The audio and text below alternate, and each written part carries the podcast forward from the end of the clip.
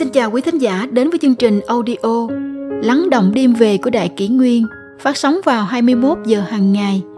Đại Kỷ Nguyên hy vọng quý thính giả có những phút giây chiêm nghiệm sâu lắng sau mỗi ngày làm việc bận rộn. Hôm nay, chúng tôi xin gửi đến các bạn thính giả câu chuyện Hôn nhân thành hay bại, đôi khi chỉ là chuyện hôm nay ăn gì. Có câu danh ngôn khuyết danh rằng bách niên giai lão. Thực ra chẳng liên quan gì đến tình yêu, chỉ đơn giản là nhẫn nại. Thế nhưng nhẫn nại cũng chính là một loại tình yêu. Vì thế người thực sự yêu bạn, thực chất chính là người luôn tỏ ra nhẫn nại với bạn. Tôi cho rằng việc này không hẳn đúng là như vậy. Ông nội tôi sinh thời rất thích bánh bao. Ông có thể ăn món này liền tù tì cả tháng mà không chán.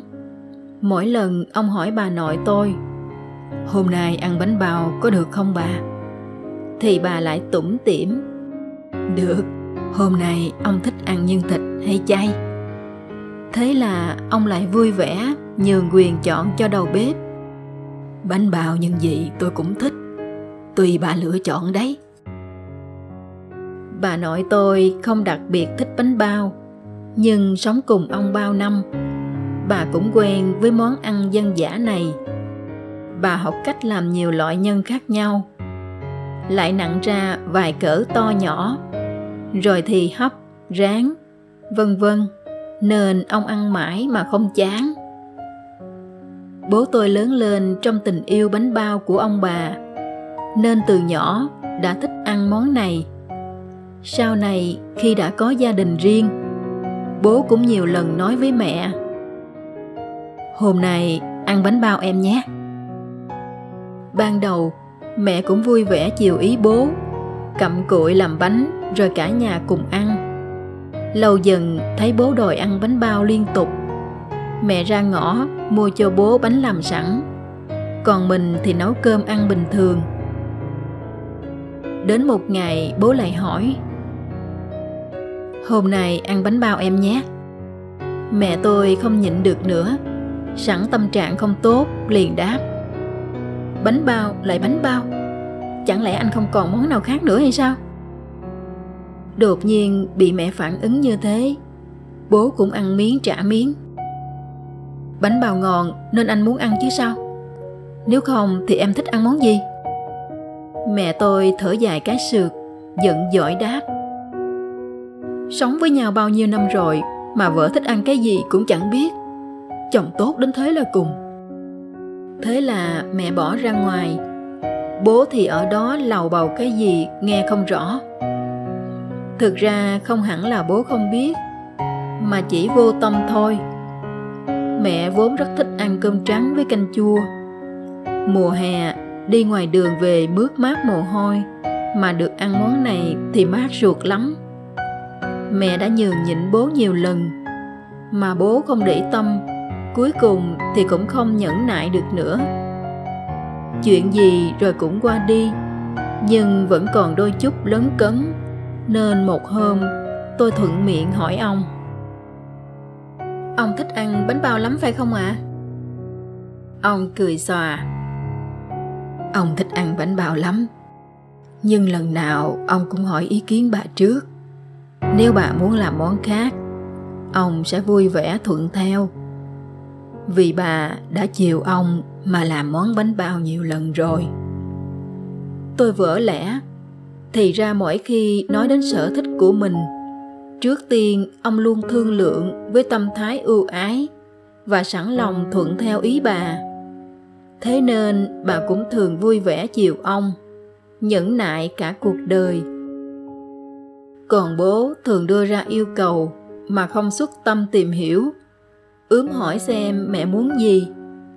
Mẹ vốn hiền lành, nhẫn nại, nhưng đôi khi tâm trạng không tốt, lại cảm thấy bị áp đặt, phớt lờ như vậy, nên cũng có lúc không nhẫn nại được với bố.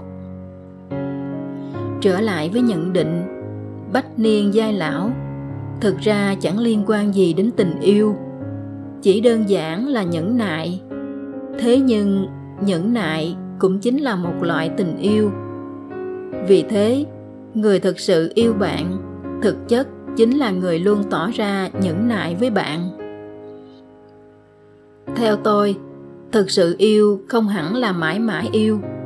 Còn nhẫn nại mãi với một dạng khảo nghiệm thì cũng chỉ là hình thành thói quen chịu đựng nó tình yêu giúp người ta nhẫn nại trước thử thách mà bạn tình tạo ra.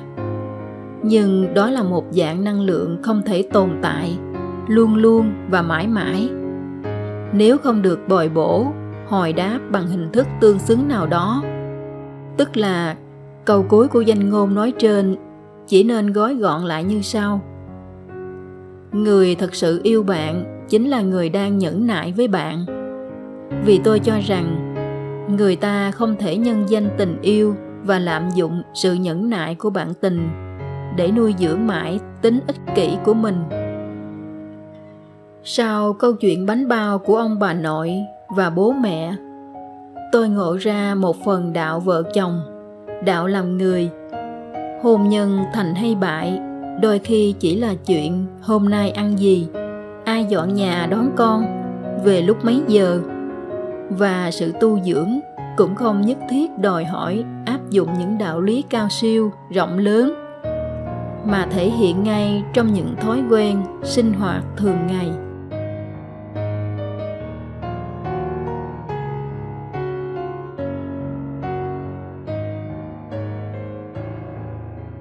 Tiếp theo, chúng tôi xin gửi tới quý thính giả câu chuyện Vợ chồng yêu thương nhau, Xin cứ giả khờ.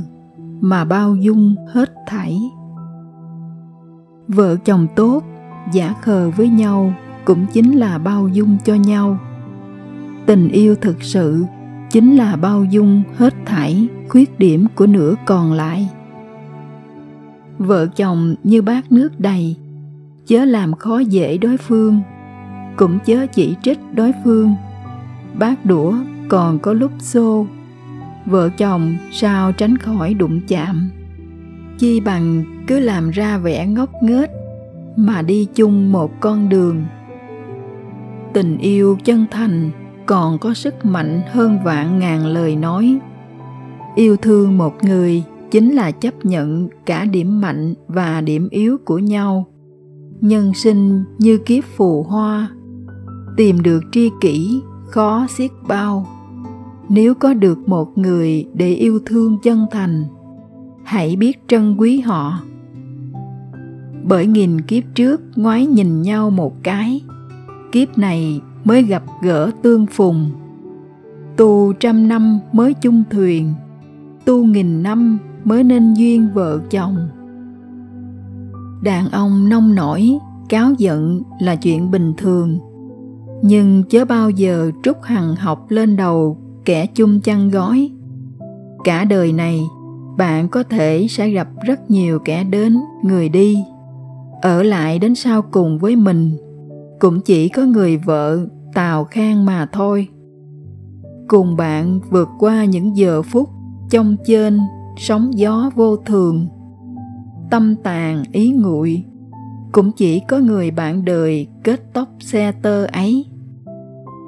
Thiên trường địa cửu vật đổi sao dời tình cảm người ta tự nhiên cũng có lúc đầy, lúc cạn. Đời người đàn ông có thể mất mát rất nhiều. Nhưng theo bạn đến tận giờ phút cuối cùng, âu cũng chỉ có một người mà thôi. Đằng sau thành công của người đàn ông, bao giờ cũng có bóng hình một người phụ nữ. Gia đình là tổ ấm yêu thương không phải là chốn quan tòa. Gia đình là nơi nói những lời dịu dàng chẳng phải nơi để nói lý. Thuận vợ thuận chồng tác bể đông cũng cạn. Trong quan hệ vợ chồng không có đúng hay sai rạch rồi, không có kẻ thắng hay người bại. Dẫu lớn tiếng cãi vã dẫu mâm bát có lúc xô nhau vẫn ở bên nhau trọn đời mới chính là tình yêu thật sự. Chớ vì mỏi mệt mà vội vã chia ly. Chớ nói không hợp nhau mà liền rời bỏ. Mệt mỏi là bởi để mắt quá nhiều. Không hợp là vì chưa đủ yêu thương. Tình yêu thật sự vốn chẳng có nhiều lý do như vậy. Phụ nữ biết dịu dàng chăm sóc đàn ông biết nâng niu, chở che. Khi ấy, gia đình mới đáng được gọi là tổ ấm. Đừng chê bai người vợ của mình không đủ xinh đẹp. Bởi cô ấy đang một lòng một dạ dành tình yêu cho bạn. Chớ chê bai người đàn ông bên cạnh mình không được ưu tú. Bởi anh ấy làm việc không quản ngày đêm cũng chỉ vì mong bạn được sống thoải mái hơn. Là vợ chồng, phải chăng cứ nên giả khờ mà bao dung hết thảy?